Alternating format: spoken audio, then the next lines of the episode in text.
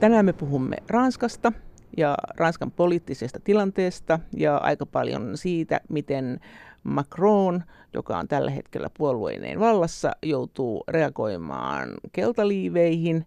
Ja lisäksi me puhumme siitä, että minkälainen Ranskassa on populismin historia ja siitä, minkälaiset suhteet Ranskalla on muihin EU-maihin, mitä Ranska haluaa ja toivoo EUlta, ja vähän myös siitä, että miksi Ranskalla ja Venäjällä on historiallisesti ollut toisinaan aika hyvätkin suhteet. Mutta aluksi puhumme siitä, että miltä vaikuttaa Ranskan presidentti Macronin suosio kotimaassaan. Ja haastateltavana meillä on täällä tutkija Laura Parkkinen, joka on tällä hetkellä opettajana Ranskassa Sorbonnen yliopistossa.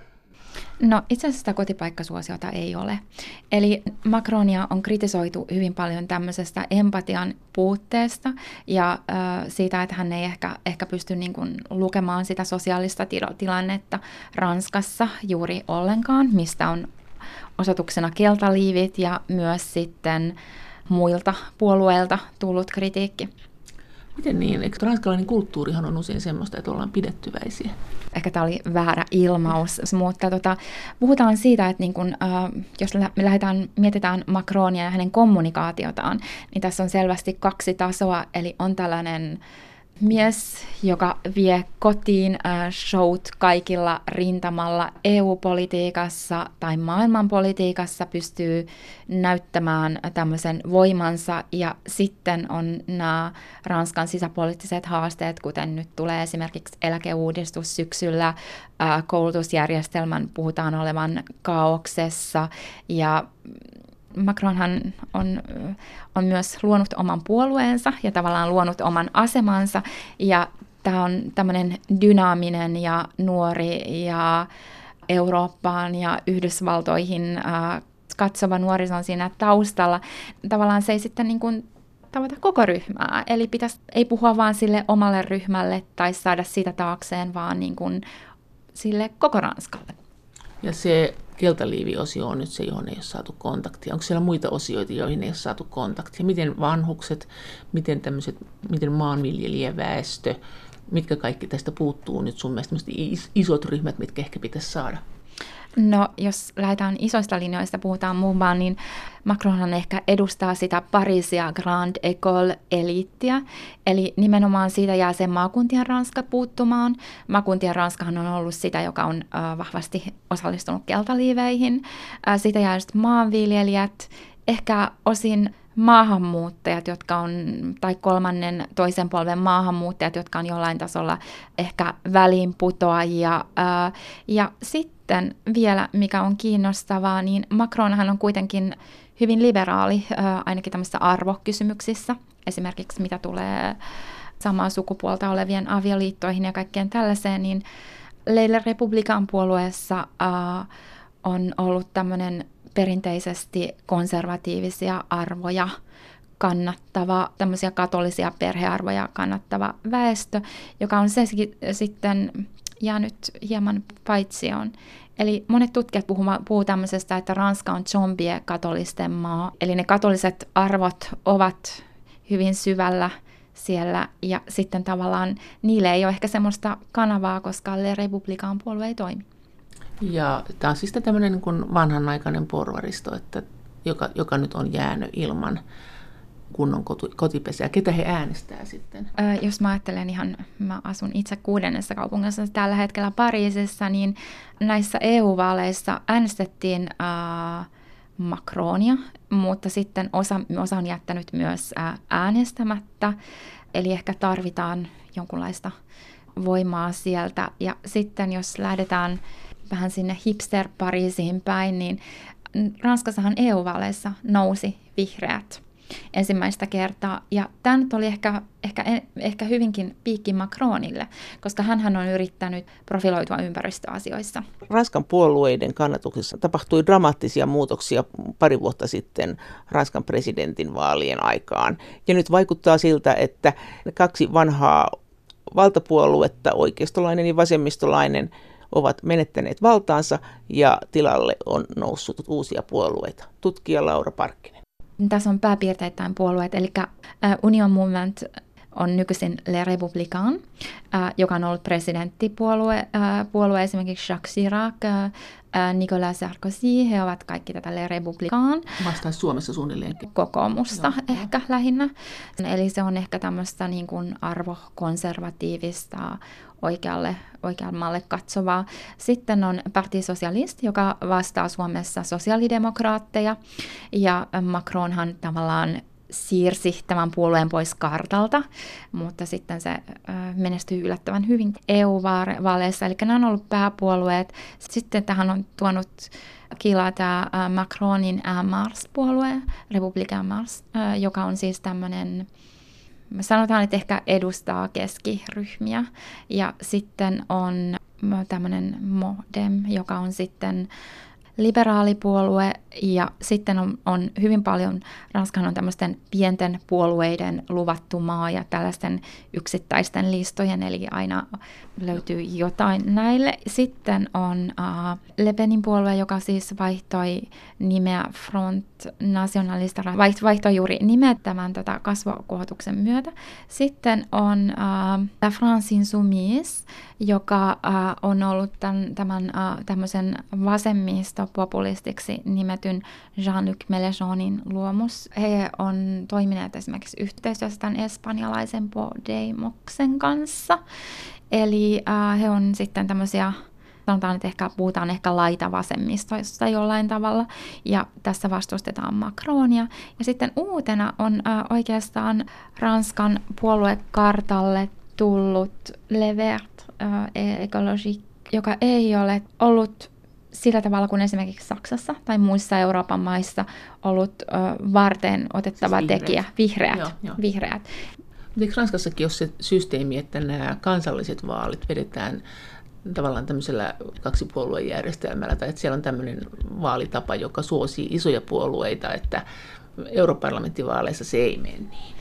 Ky- jo, jo, kylläkin, ja sitten näillähän ranskalaisilla puolueilla on hyvin tämmöinen pitkä historia, ja Ranskan erikoisuus on tämmöinen tietty hyvin elittikäskeinen koulutusjärjestelmä, eli puolueen äh, kärkihahmot oikealta vasemmalle, he käy samat koulut, École Nationale d'Administration, puhutaan enarkien vallasta, eli on he niin laitavasemmistoa kuin vasemmalta oikealle. He käy niin samat koulut ja tavallaan sitten he myös kuulostaa ja näyttää samalta. Eli jos me ajatellaan esimerkiksi Macronia, niin hän on hyvin tämmöisen ranskalaisen koulutusjärjestelmän tuote, eli hän on äh, enarkki, käynyt äh, École Nationale Administrationin, elittilukion Pariisissa, ja sitten Science Bon, joka on sitten tämmöinen äh, politiikkakorkeakoulu keskellä Pariisia. Siis mitä se eurovaalien jälkeen, niin miltä, se, miltä tämä nyt näyttää sinusta tämä Ranskan poliittinen tilanne? Eurovaalithan oli tämmöinen hyvä välimittari.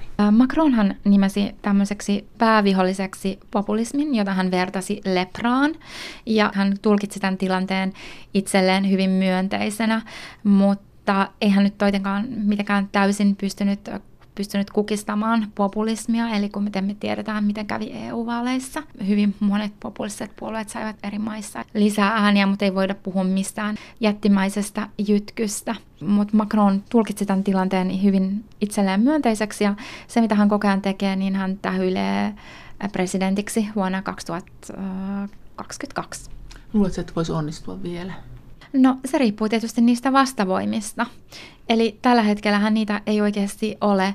Ja periaatteessa voidaan sanoa, että esimerkiksi Rassemblée Nationalilla on kyllä kannatusta, mutta sanotaan, että presidentti ei kuitenkaan voi olla Marin Le Pen, koska häneen liittyy, ja yleisesti ehkä tähän nimeen Le Pen liittyy niin paljon stigmoja Ranskassa. Se on tämä populistipuolue, joo. Uh, joo, jo, siis, jo, siis jo, joo. Tämä on, tämä on tämä arkkityyppinen populistipuolue. Ja jos me ajatellaan sitä, niin Macronhan halusi ehkä nähdä tämänkin tämmöisenä tietynlaisena spektaakkelina, eräänlaisena niin kuin hyvän ja pahan välisenä taisteluna, jossa hän sitten nousee tietynlaisena hyviksenä Eurooppa-areenoille puolustamaan sitä Eurooppaa ja kaikenlaista hyvää ja kaunista ja liberaaleja arvoja. Mutta sanotaan, että tässä ehkä ihan näin kuitenkaan tapahtunut. Ja Macronhan on puhunut tosi paljon tästä ilmastopolitiikasta ja hän juuri puhui siitä, että tässä on meidän kotimme palaa tässä, kun Amazonin metsät palavat ja niin edelleen. Mutta hänestä on tullut hyvin paljon kritiikkiä, että mitä konkreettista hän oikeasti tekee. Et viimeisen kritisoija oli muun muassa Macronin hallituksesta lähtenyt suosittu ministeri Nicolas Hulot, joka totesi, että niin tämä koko Macronin ilmasto puhe, että se on oikeastaan vain pelkkää puhetta, että mitä konkretiaa hän on oikeasti tehnyt. Et kyllästyksen vaan, olisiko hän halunnut jotain Macronilta? Äh, no siis Macroniltahan halutaan kaikkea ja sitten Macronhan voisi tehdä hyvin paljon enemmän esimerkiksi yhteistyötä näissä ilmasto- ja ympäristöasioissa muiden eurooppalaisten puolueiden kanssa ehkä, mutta hän vaan niin kuin sitten ehkä, ehkä sitten hakee itselleen tämmöistä niin tietynlaista johtajaroolia, että puhuu siitä, että mitä tulisi tehdä, mutta sitten se konkreettia puuttuu. Toisaalta tässä EU-politiikassahan hän on konkreettinen, että hän haluaa sen eurobudjetin ja hän haluaa tämmöistä, enemmän tämmöistä yhteistä EUta. Onko tämä Macronin juttu nimenomaan vai onko tämä koko Ranskan tahto? No tämä on nimenomaan Macronin juttu. Eli Macron piti pari päivää sitten äh, tämmöisen puheen ranskalaisille diplomaateille.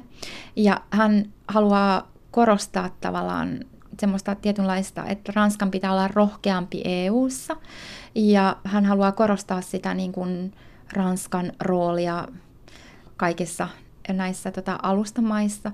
Ja hän myös haluaa... Se... Missä alustamaissa? Näissä mu- muinaisissa siirtomaissa vai? Äh, no niin, ja, ja. Äh, siis ei pitänyt sanoa alustamaissa, mutta siis, äh, siis äh, hän haluaa, hän haluaa niin kuin korostaa Ranskan roolia, mutta se, mitä Macron nyt haluaa, on lähempi yhteistyö Venäjän kanssa – Eli hän haluaa, että EU olisi rohkeampi ja myös Ranska toimimaan Venäjän kanssa, että hän tapasi juuri Vladimir Putinin. Ja sanotaan, että hän näkee ehkä Venäjän enemmän osana Eurooppaa kuin ehkä muut eurooppalaiset johtajat. Ja hän just puhuu tästä EUn ja Venäjän välisestä rajasta, johon tietysti myös liittyy Suomi. Ja hän sanoi, että tämän Venäjä-suhteet on se, joka antaa Euroopalle ja EUlle enemmän sitten tätä voimaa ja sitten valtaa suhteessa esimerkiksi Kiinaan ja USAan. Mitä mieltä hän on pakotteista? No siis mm, hän ei puhunut ehkä konkreettisesti pakotteista, vaan hän ehkä puhui siitä, että Venäjä ei pidä eristää.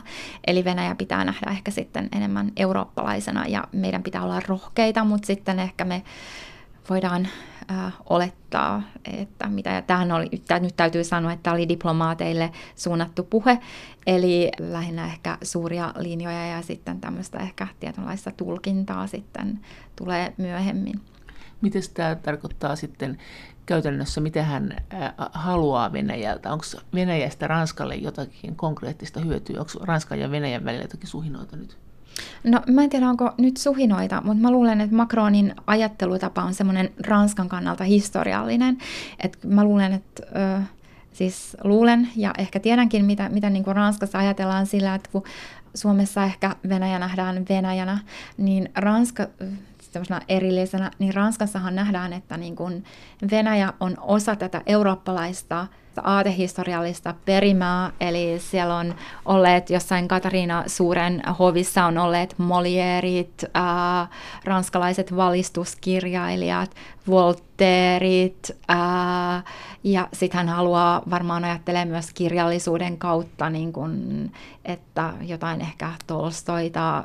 Ja Ranskassahan on tällainen vanha sivistynyt, äh, mitä nyt sanoisi, venäläinen aateli tai tämmöisiä. Vanhat emigrantit. Vai? Niin vanhat emigrantit, jotka niin kuin sit vaikuttaa aika niin, vahvasti. Suvut, niin. suvut, jotka sitten vaikuttaa kuitenkin tämmöisessä ranskalaisessa intel, siis tämmöisessä niin kuin yliopistomaailmassa mm. intel, eli ihmiset on hyvin niin kuin ylpeitä siitä, vaikka jossain juurissaan, jossain, siis vanhassa Pietarissa ja jossain, että tässä ajatellaan ehkä tämmöistä niin kuin vanhaa ennen vallankumousta ollut tämmöistä niin kuin tapakulttuuria ja aatehistoriaa, eli, eli nähdään niin kuin se Venäjä sitten ehkä tämmöisenä tällä tapaa Ranskalla läheisenä.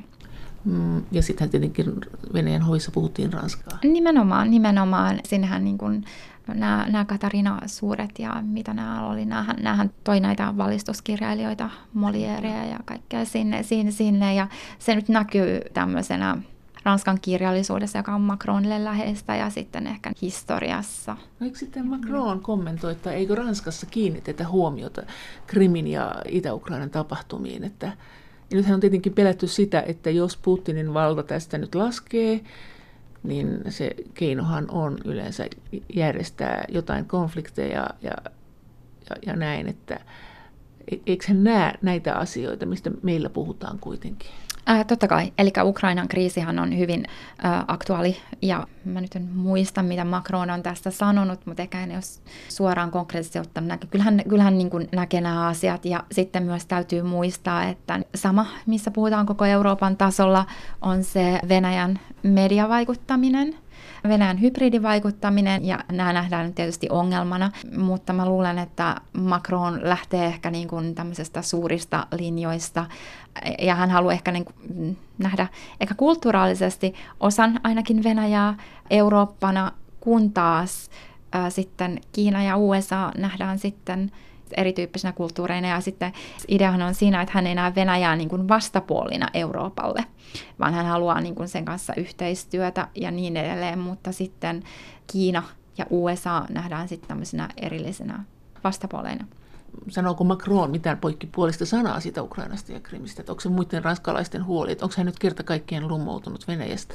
Mun käsittääkseni hän ei ole lumoutunut Venäjästä ollenkaan. Että kyllä hän on niin kuin ottanut mun mielestä kantaa Ukrainaan. Ja eikä vastusta pakotteita, että onko hän EU-mittakaavassa, niin rupeeko hän olemaan kohta semmoinen Venäjän ystävä, että se aiheuttaa hämmennystä? No eihän nyt kuitenkaan ole syleilemässä Venäjää tai Vladimir Putin ei ole hänen lähimpiä ystäviään, mutta mä luulen, että, että hän ehkä ymmärtää jonkunlaisen tämmöisen diplomatian merkityksen vähän niin kuin eri tasolla ja hän on kuitenkin pyrkii ehkä olemaan ystävällisissä ja diplomaattisissa väleissä lähinnä kaikkien kanssa. Niin, kaikkien kanssa. Että onko nämä tämmöisiä kuvia? Onko näissä hänen politiikassaan, niin onko siinä sisältöä vai kaatuuko se tämmöisiin kuviin? Että Macron ja Putin, Macron ja Xi, Macron ja äh, Trump, Ää, miten sä sen näet? Et joskus kun katsoo hänen toimintaansa, niin se on niin dramaattista, että miettii, että mikä tämä logiikka täällä takana on. Onko se vain tämmöinen dramatiikan logiikka? No Macron hän haluaa, että hänet nähdään tämmöisenä tietynlaisena taikurina, eli hän tekee ihmeitä.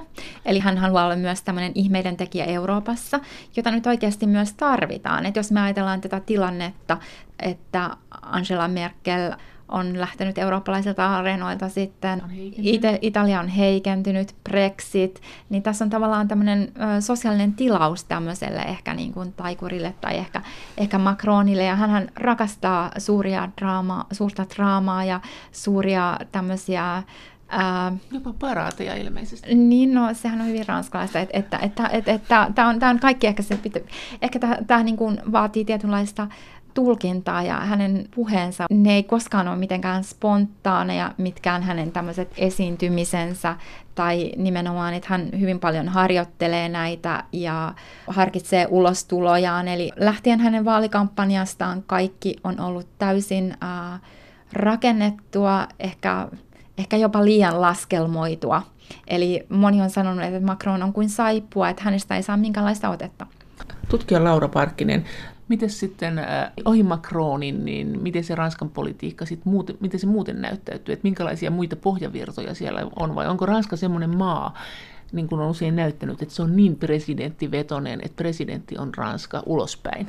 No Ranskassahan on tällä hetkellä, mikä on tullut keltaliivien kautta esiin, niin sehän on nimenomaan se, että on tullut, eli keltaliivit on ennen kaikkea tuoneet näkyväksi sen eliitin vastaisuuden. Eli keltaliivet on tuoneet, tuoneet tavallaan sen, puhutaan siitä niin kuin unohdetusta Ranskasta, uh, unohdetusta Ranskasta, joka ei ole niin kuin ollut näkyvä, niin keltaliivit on tuoneet tavallaan sen esille tämmöistä kansalaisvaikuttamista, jollain tasolla. Eli, eli Ranska on ollut ja on edelleen hyvin tämmöinen kaksipuolinen yhteiskunta, eli siinä on eliitti ja sitten on se kansa, joka ei tavallaan sitten ehkä saa välttämättä ääntään kuuluville, mutta sitten, ja sitten on innostunut, kun, kun saa mediahuomiota ja sitten lähtee ehkä sitten kaduille se keltaliivi-asia. Mitä sä, sähän oot kuitenkin populismitutkija myös. Miten sä näet sen keltaliivi-tilanteen? Onko tämä nykyinen some mahdollistanut tämän? No todellakin. Eli keltaliivithän lähti tavallaan vastustuksena bensiiniverolle, ja, mutta se levisi hyvin nopeasti ja se levisi ennen kaikkea internetin, äh, internetin avulla. Keltaliivithän toimii ennen kaikkea somessa ja ongelmana on se, että se ei ole mitenkään järjestäytynyt ja se toiminta on ollut ehkä niin kuin hyvin ää, amatöörimäistä, eli sitä niin kuin tavallaan ei ehkä sitten kuitenkaan johda kukaan. Eli EU-vaaleissahan keltaliivit ei saaneet yhtään paikkaa, vaikka niin kuin me tiedetään, että parhaimmillaan he sai hyvin paljon ihmisiä liikkeelle, ja heillä on kuitenkin kannatusta, että katsotaan, että he jakaa tämmöisiä asioita, joita pidetään tärkeinä. Se on tavallaan tämmöinen katukahvila tai tori tai tapaamispaikka, mutta, joka on suosittu, mutta heille heillä ei ole sitten tämmöistä niin yhteistä linjaa. He on tavallaan tämmöinen unohdetun kansan tämmöinen tapaamis- ja keskustelufoorumi enemmän. No sanotaan, että siinä yhdistyy niin monta asiaa, että se ei enää niin kuin, tavallaan pysy kasassa.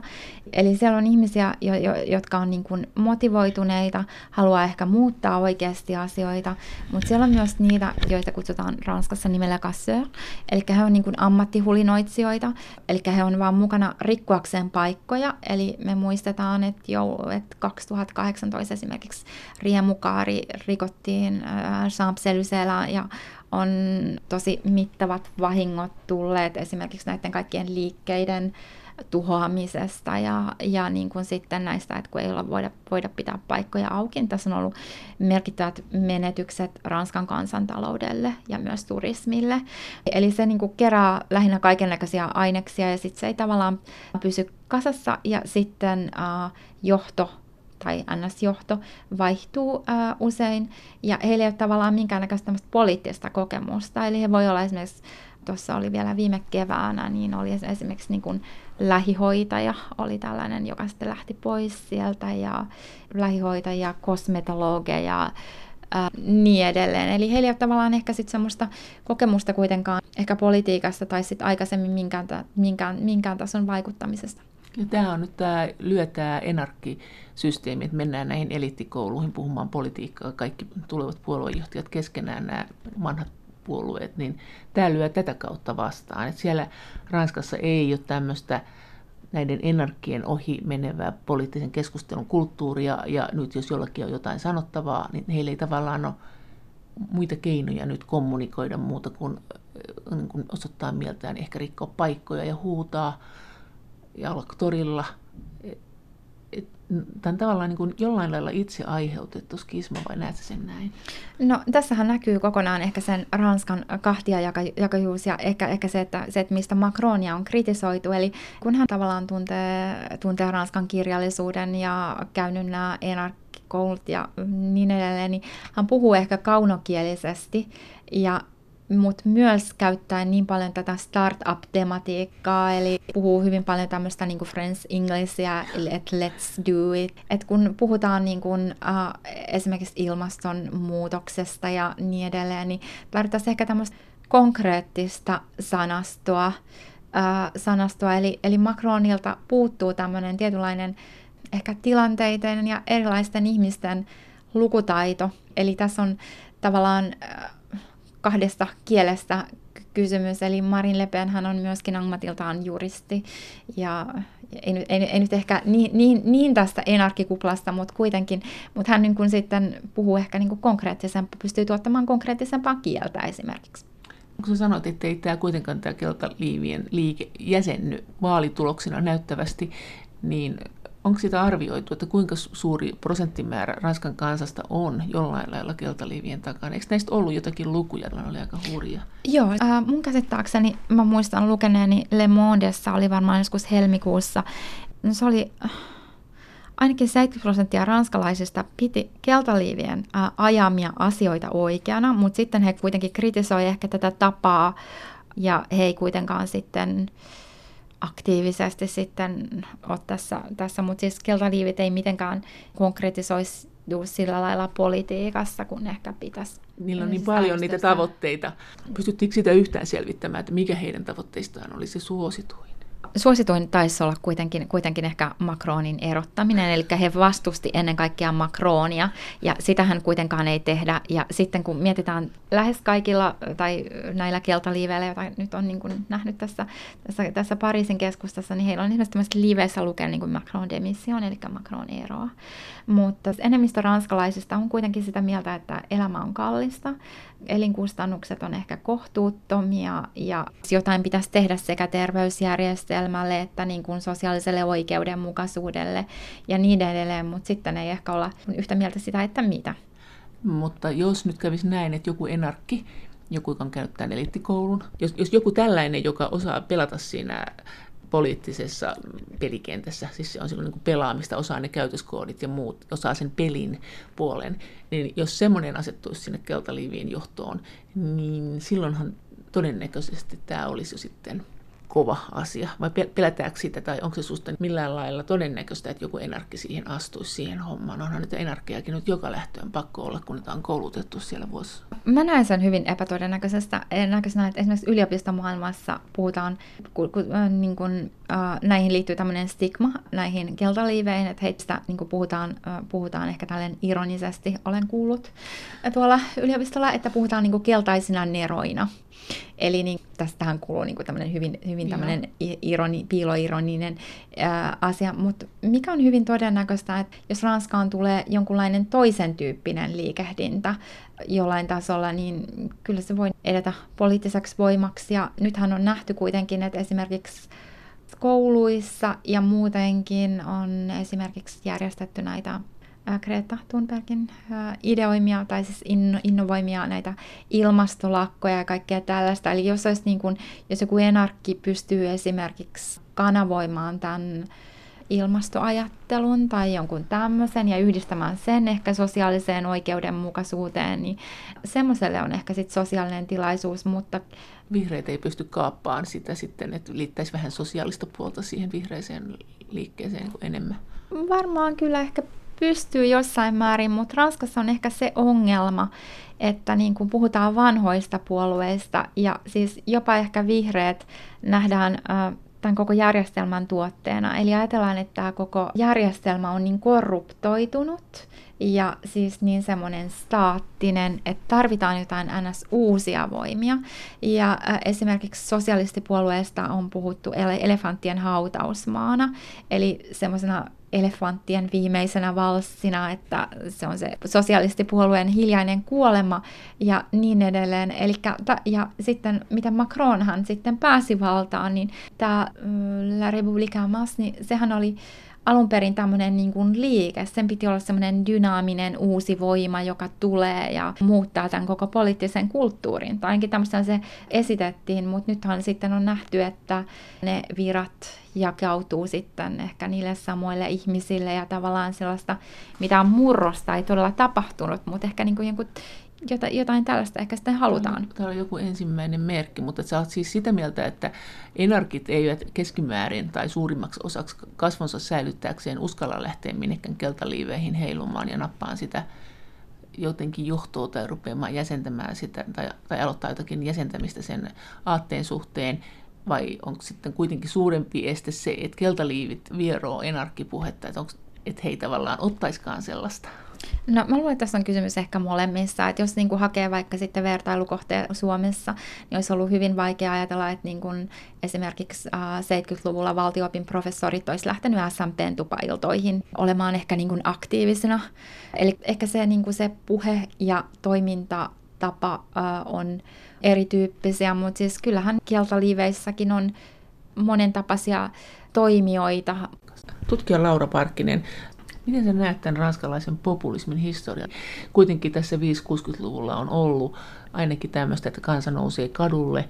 Siinä mielessä vähän tämmöistä ehkä populismiakin, että se ei ole välttämättä ollut hirveän analysoitua, että miten, mitä tässä nyt tehdään. Siellä on kuitenkin vahva perinne siitä, että ulkoparlamentaarisesti lähdetään No niin, siis Ranska, tämähän menee, tämähän menee pitkälle tämä historia. Mm. Tämmöiset vastavoimat on olleet aina osa Ranskan poliittista kulttuuria ja sitten siinä on tietynlaisia ideologioita, mutta sanotaan, että jos me nyt pysähdytään siihen sodan jälkeiseen Eurooppaan, jolloin EUkin rakennettiin, niin silloinhan Ranskassa lähti tämmöinen liike kuin pushadismi. Puhuttiin unohdetusta kansasta ja on pidetty, että olisi ollut tietyllä lailla Suomessa vennamolaisuuden esikuva.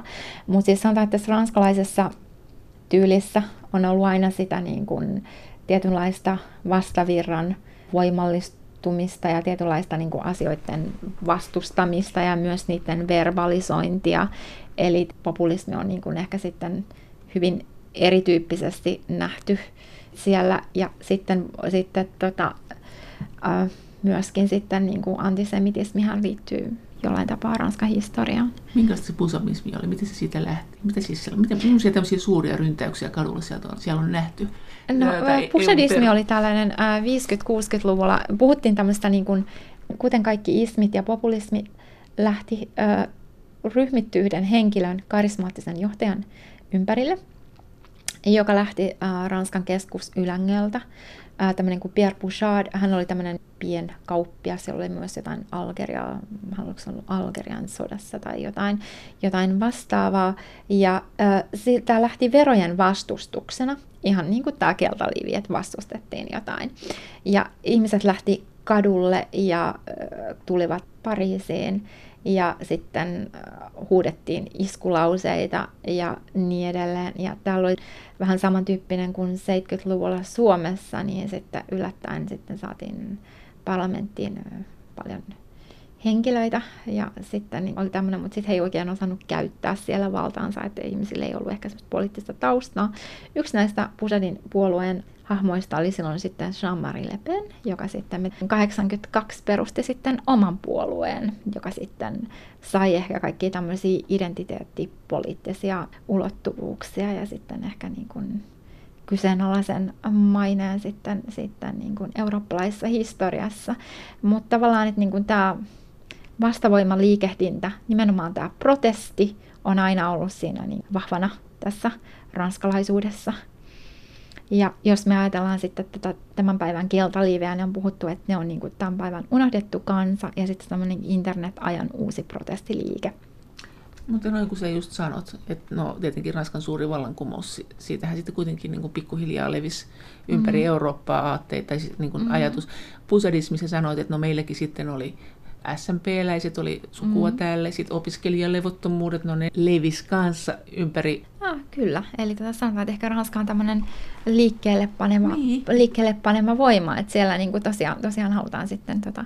Mutta tämähän on mm. jännä sitten siellä tällä hetkellä.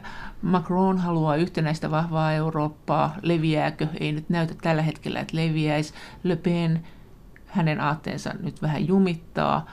Keltaliivit, ilmeisesti se ei vaan häivy, vaikka oletettiin, että se nyt jo loppuiskin. Mitä sä luulet, mikä, mikä on Ranskan niin kuin panos, mikä on seuraava liike, joka sieltä nyt tulee, joka kenties leviää muualle? Tämä on, tämä on ehkä ranskalainen, mm. mutta siis tuommoinen ainakin niin kuin ympäristöliike tai ympäristöliikehdintä. Se on tullut tavallaan muualta. Se tulee nyt kierteellä Ranskaan. Joo, se tulee nyt kierteellä Ranskaan.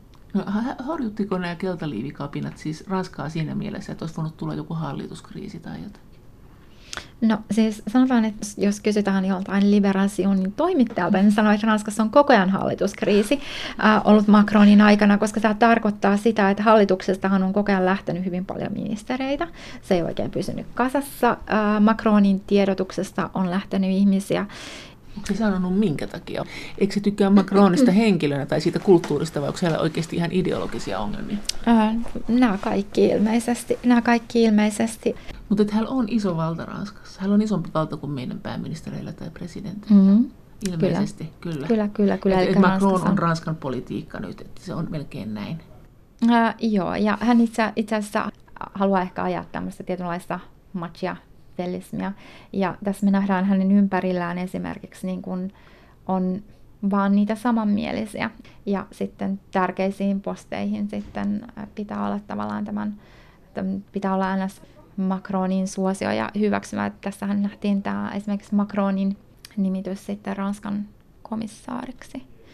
Niin tota, sehän hän, tässä on tullut, tullut tämmöinen nainen, jolla on tausta Ranskan pankissa, ää, joka on enarkki, joka on ollut puolustusministeriössä töissä, joka on hyvin tämmöinen, niin kuin, miten nyt sanoisi, tämmöinen eurooppalainen moniottelija. Mutta kuitenkin Italiassa juuret. Joo, siis hänen vanhempansa ovat itse asiassa italialaisia, mutta hän on sitten äh, varttunut Marseillessa, että hän on, äh, tämän, tämä Sylvi on sitten ollut niin kuin Mario Montin läheinen ystävä. Hänellä on hyvin läheiset suhteet näin eurooppalaisiin johtajiin. Mitä he haluaa nyt sitten europarlamentilta? Mitä haluaa Le Penin porukka, mitä haluaa Macronin porukka? No itse asiassa kivan mittaan Marine Le Pen hän halusi luoda tämmöisen uh, eurooppalaisten populistien yhdistymän tai tämmöisen liiton. Ja, ja niin kuin esimerkiksi hän on lähestynyt Salvinia ja niin kuin läheisesti tässä, että he yrittää ajaa näitä yhteisiä linjauksia ja voidaan ehkä vetää jotain johtopäätöksiä siitä, mitä Macron on esimerkiksi puhunut diplomaateille, siitä, että mitä Mars haluaa ja minkä tyyppistä, että, että sehän on ihan selvää, että joku Mars haluaa vahvempaa Eurooppaa, enemmän liikkuvuutta, sitten niin kuin Erasmusta, ää, yrittäjyyttä, niin edelleen, mutta tota, se, että miten Mars pystyy sitten niin kuin toimimaan Eurooppa-parlamentissa, niin sehän vaikuttaa suoraan Macroniin, koska Macron hän haluaa itse ehkä tehdä itsestään tämmöistä Euroopan johtajaa, mutta sitten tavallaan, että se hänen puolueidensa jäsenten pitäisi saada sit niinku tärkeitä paikkoja ja, ja niinku pystyä toimimaan yli rajojen, mutta sitten ei tiedetä, että, että miten se tulee onnistumaan.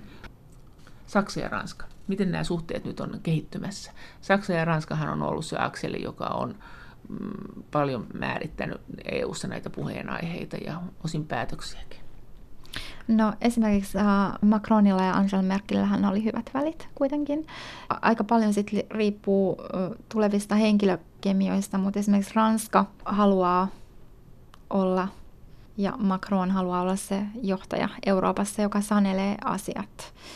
Eli tota, todennäköisesti tullessa on hyvin paljon jännitteitä. Miten äh, Ranskan ja Italian välit? Meillä oli, puhuttiin tässä pari viikkoa sitten Italiasta ja, ja, Ransk- ja myös siinä mielessä Ranskasta, että Italian ja Ranskan välit ei ole kauhean hyvät. Miten se niin kuin, Rans- Ranskasta päin näyttää, että miten Ranska suhtautuu Italiaan? No Ranskassa on hyvin paljon kir- nimenomaan kirjoitettu Salviinista ja Italian tilanteesta kaoottisena, mutta sitten toisaalta voidaan ajatella tätä, että Italia ja Ranska Akselihan on tietysti vähän spesiaali, että he tavallaan kritisoi toisiaan ja saa haukkua toisiaan, mutta he on sitten kuitenkin tietyllä tavalla tämmöiset niin kuin veljekset keskenään. Eikö te sanota, että ranskan kieli on tosiaan niin kuin provinssilatinaa, että se on kuitenkin niin kuin stekin kautta sukua? Et kun usein sanotaan, että italialaiset ei paljon englantia opettele, mutta ranskalaisten kanssa he ilmeisesti pystyy kommunikoimaan, että he ymmärtää toisiaan siis ihan puhetta kuitenkin jollain Joo, ja sitten voidaan ajatella, että niin kuin aika Siis Ranskassahan myös on enarkkeja ja ei mitään tavatonta, että niin kuin esimerkiksi, esimerkiksi kun oli puhetta tästä uudesta komissaarista, niin hän on italialaiset juuret. Ja sitten jos me ajatellaan Nitsaa, niin siellähän on niin kuin italialainen historia, eli jollain tavalla he limittyy toisiinsa, mutta sitten tavallaan ranskalaiset pitää itseään järjestäytyneempinä kuin italialaiset ja ei korruptoituneempana ja sitten he ajattelevat, että he on oikeudenmukaisempia ja niin edelleen, että tässä on tämmöinen ehkä niin kuin vahva kallialainen identiteetti. Tutkija Laura Parkkinen, miten tämä pakolaispolitiikka ja maahanmuuttopolitiikka Ranskassa, miten se jakaa siellä? Miltä se näyttää? Mihin suuntaan se on menossa? Onko se halukkaita EUn yhteiseen pakolaispolitiikkaan? No sanotaan, että tämä on, tämä on ihan sama kuin, kuin, kuin kaikkialla Euroopassa. Eli tavallaan näiden populististen puolueiden esiintulo on pakottanut myös kaikki valtapuolueet puhumaan ehkä aika kovastikin pakolaisuudesta ja maahanmuutosta – ja jos me ajatellaan Macronia, niin hän oli vielä ennen presidentin vaaleja sitä mieltä, että rajat auki ja kaikki tulevat tänne, mutta jos me ajatellaan nyt, niin äh, Ranskahan on kiristänyt ja kiristämässä niin kuin maahanmuuttoa ja pakolaispolitiikkaa ja niin edelleen. Ja Macronin ideana, kun Macronilla on aina hyvin tämmöinen, niin kuin, hän on aika tämmöinen niin kuin ideologinen ja ehkä vähän teoreettinenkin lähestymistapa, niin on ollut esimerkiksi Uh, Macronin ideana on tavallaan ollut esimerkiksi luoda tämmöinen Ranskan islam. Että ei ole niin kuin islamia Ranskassa, vaan tavallaan niin kuin Ranskan islam luodaan uudestaan. Ja tähän äh, hänen ideansa liittyy esimerkiksi se, että imaamit koulutettaisiin, äh, eli nämä äh, uskonnolliset johtajat niin koulutettaisiin Ranskassa, eikä esimerkiksi jossain muualla. Eli niin tavallaan tämä islam Ranskassa jotenkin ranskalaistuisi, mutta tätä ei ole vielä tätä ei ole viety loppuun asti, mutta hän on esittänyt kaikenlaisia tämmöisiä ideoita. Ja edellinen presidentti François Hollande, hän oli myös samantyyppinen idea, mutta se sitten kaatui ja tavallaan siitä tuli tietynlainen katastrofi. Eli tämä on hyvin vaikea kysymys, koska niin kuin kysymys on myös kulttuurisensitiivisyydestä ja historiasta ja niin edelleen, että miten tämä, miten tämä sitten ratkaistaan, mutta tämä on yksi mun mielestä niitä Macronin kunnianhimoista ainakin, mitä hän on ajanut siis yliopistolla, teologisessa tiedekunnassa, niin kun meillä papit, niin samalla lailla islamilaiset ää, imaamit koulutettaisiin, että, että siellä olisi mukana niin kuin yleisteologia ja islamia. Ja niin kuin meillähän sanotaan usein, että se on aika rankka uskon koetus se teologinen mennä läpi, niin heille kävisi ehkä samalla lailla. Miten Macron pystyisi päättämään sen, että kenet nämä kirkot valitsee imaameikseen, tai islamilaiset valitsevat imaameikseen, koska siellähän on kuitenkin valtio ja uskonto hyvin tiukkaan erotettu toisistaan. Niin, eli oikeastaan siis tästähän Macronia on hyvin paljon kritisoitu, eli se, että jos hän on luomassa tämmöistä Ranskan islamia, niin tavallaan onko se nyt sitten oikein, että valtio puuttuisi tämähän koulutukseen. Mä nyt, mä nyt yhtään varma, että ajakahan, että nämä koulutettaisiin yliopistoissa vai sitten jossain ihan erillisissä instituuteissa, mutta periaatteessa äh, just Macronia on kritisoitu tässä siitä, että Ranskassahan valtio ja uskonto on erotettu toisistaan vuodesta 1907. Tällä puhutaan tästä niin kuin periaatteesta eli että onko oikein, että tämmöinen valtiopäämies sitten sekaantuu tässä valtionjohtajan ominaisuudessa sitten tähän uskontoon. Miten saako hän tähän kannatusta?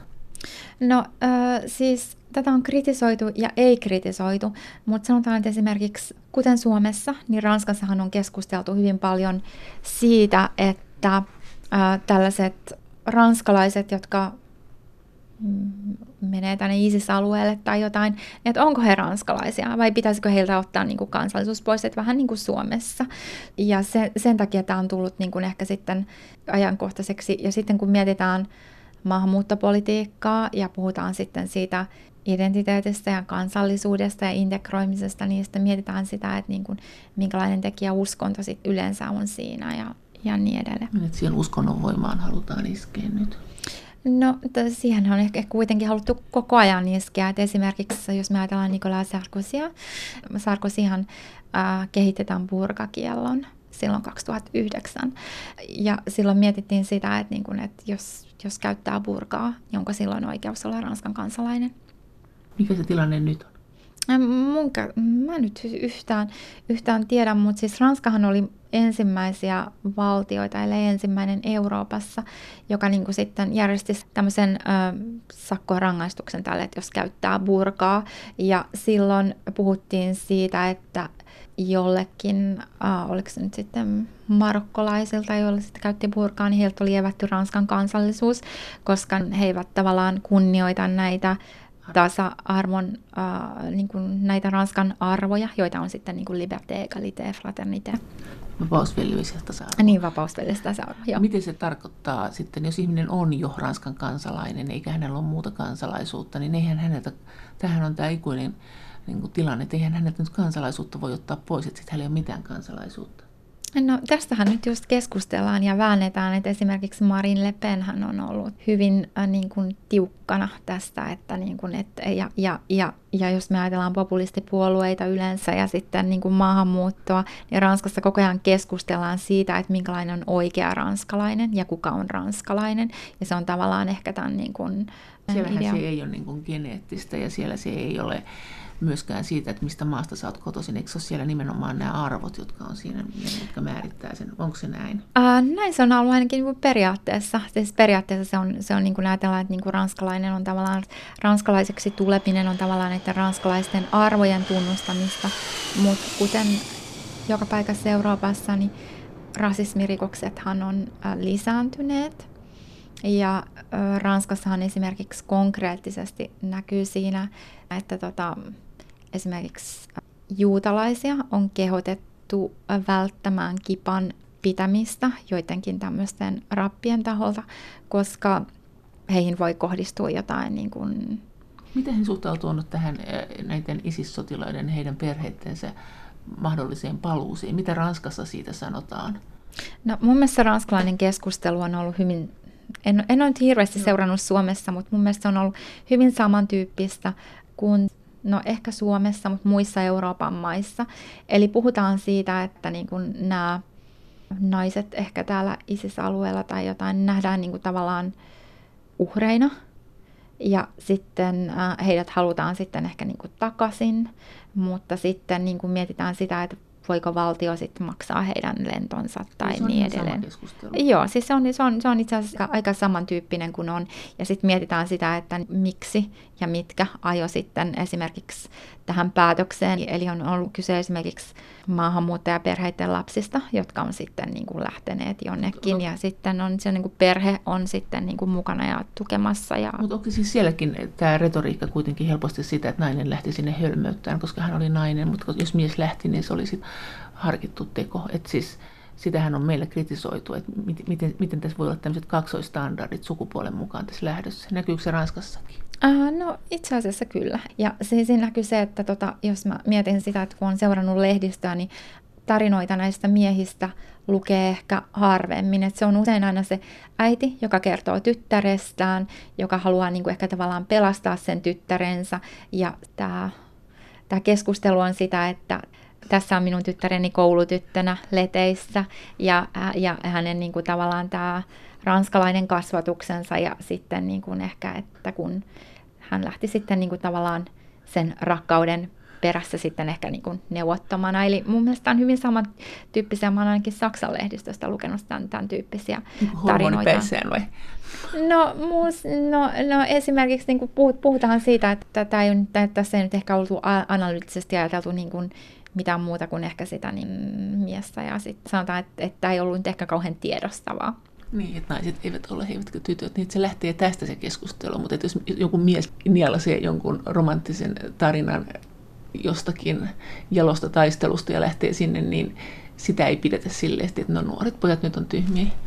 No siis mä yritän osaa tähän sanoa, koska mun mielestä mä en ole lukenut näistä niin kuin pojista, niin semmoisia niin. pojista tarinoita. Ja sitten myös ehkä, että ehkä tämä on niin kuin journalisesti ehkä kiinnostavaa kertoa tämä naisten kautta, että äiti etsii tytärtään tai äiti ja isä etsii tytärtään sieltä. Ja sitten niin kuin kuvi, kuvitteellisestikin, että kun sitten muistan vaan, että mä oon lukenut just tämmöisiä, tämän tyyppisiä tarinoita, kun just se, että äiti näyttää kuvaa tytöstään pienenä. Ja siis se, että se on aika samantyyppinen tarina, mitä kerrotaan varmaan joka paikassa. Miten tämä vanhat siirtomaat näkyy siellä, tämä Ranskan vanha siirtomaavalta, että No, tämä näkyy nyt ainakin esimerkiksi, siis Ranskassahan tämä Algeria-keskustelu on edelleen voimissaan esimerkiksi Ranskassa, että tavallaan, että Ranskassahan ei ole oikein virallisesti käyty semmoista suurta keskustelua esimerkiksi Algerian sodasta ja mitä se oli. Algeriahan itsenäistyi 60-luvulla ja Algerian siirtomaa historia ja se Ranskan kolonialismihan oli hyvin, niin kuin se oli kolonialismin vaikutukset oli hyvin verisiä. Ja sitten ei tiedetä, niin mitä se Algerian sota oli.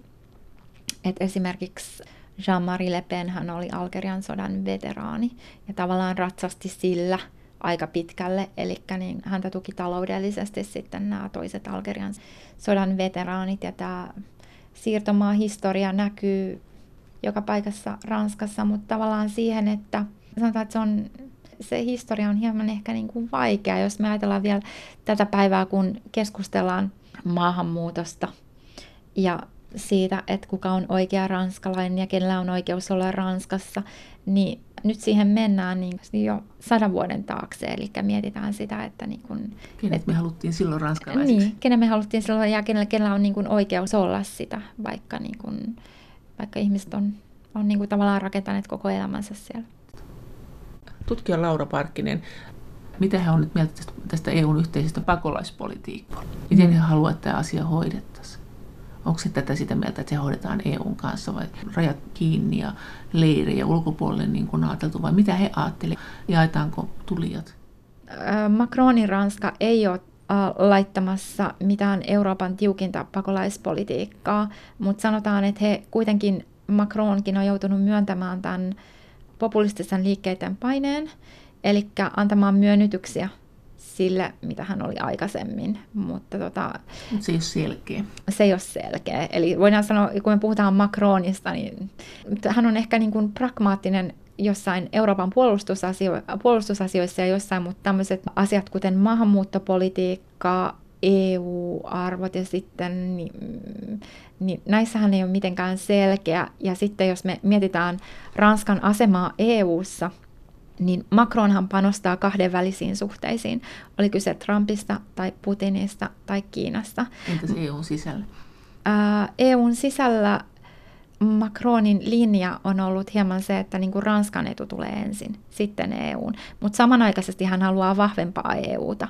Eli kun puhutaan Macronista, niin pitää muistaa ehkä tämmöinen, joka lähtee tämmöinen ehkä kaksilla rattailla ajaminen. Eli, eli tämä on niin kuin hyvin tulkinnallista. Ää, eli on suuria puheita, on suuria ideologisia linjanvetoja, mutta sitten, että mitä tässä nyt niin kuin oikein ajettiin takaa tai mitä tässä nyt sitten niin kuin oli. Mutta kun puhutaan näistä trendeistä, niin nythän on tämmöinen trendi, että pidetään vahvoista johtajista tai vahvat johtajat on vallassa. Heidät on osin äänestettykin valtaan tai onkin äänestetty valtaan. Ää, mutta että Ranskassa on vahva johtaja Macron, joka on hyvin epäsuosittu. Et tietenkin onko se sitten niin, että hänen vaimonsa saa tämän tämmöisen suosion, että jos, jos nyt halutaan jotakin vahvoja hahvoja suosia, niin se onkin hänen vaimonsa eikä hän itse, mutta että ainakaan hän itse ei sitä tunnu saavan. Että hänen vahvuuttaanhan niin vähän niin kuin ällötään kuitenkin laajasti.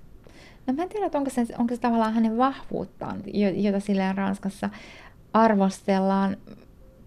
Macronin kohdalla lähdetään siitä, että hänen äh, ladattiin niin paljon odotuksia, koska hänen piti olla tavallaan tämmöinen dynaaminen uusi voima, joka sitten muuttaa koko poliittisen kulttuurin. Ja ei hän pystynyt ehkä olemaan sitä, ja Ranskan poliittisen kulttuurin muuttaminen sitä, se nyt ei ehkä kuitenkaan käy yhdessä vaaleissa. Eli se on kuitenkin niin, niin semmoinen sisään, sisään ajattunut, ajattunut systeemi. Eikä, eikä systeemi. hän edes koita muuttaa sitä, hän muuttaa sitä niin kuin konservatiivisempaan suuntaan. Niin, no monet, jotka kritisoi Macronia, on sitä, että niin kuin hänen tekemät jotkut päätökset on sitten vähän tällaisia niin kuin kosmeettisia. Hän miettii siltä, että ehkä enemmän, että miltä asiat näyttää niin kuin ehkä seremoniallisesti tai jotenkin kuin enemmän sitä sisältöä, mutta tota, toisaalta hänen ansiokseen voidaan nähdä ehkä kuitenkin tämmöinen vahva suhdeosaaminen just ulkopolitiikassa. No mitä tämä vaimo? Pitääkö siitä sanoa jotakin? Jos Macronista puhuu, niin pitääkö hänen vaimostaan puhua? Koska vaimo on kuitenkin suositumpi kuin hän ja vaimo nyt ei sano mitään poliittista. Että se on kyllä tosi hämmästyttävää. No vaimohan ei sano poliittista, mutta sitten tästä äh, Brigitte Macronistahan kirjoitetaan kirjoja ja häntä analysoidaan mulla tavalla, että, että kyllähän Brigitte Macron käyttää valtaa ja Brigitte... Käyttää vai? Kyllä, siis esimerkiksi ehkä hän ei tee sitä julkisesti, mutta tavallaan, että hänellähän on omat verkostot ja sitä kautta hän pystyy vaikuttamaan miehensä ja joihinkin tähän näihin valintoihin. Ja sitten sanotaan, että hän nyt niin kuin on ehkä sitten joidenkin näiden Macronin puheiden takana. Ja sitten ehkä, ja sit on sanottu, että myös Brigitte Macron katsoo sitten, ketä, ketä päästetään tähän Macronin erittäin suppeaan lähipiiriin. Eli kyllähän hänellä on tietynlaista valtaa ja ranskalaisethan tavallaan, hän on monella tapaa hyvin poikkeuksellinen nainen ja ranskalaisethan ihailee tämmöistä niin kuin tiettyä särmää. Mites, mikä on hänen poliittinen ideologiansa verrattuna hänen mieheensä? Pystytäänkö sitä analysoimaan? Onko sitä kukaan huulilta lukija saanut selville?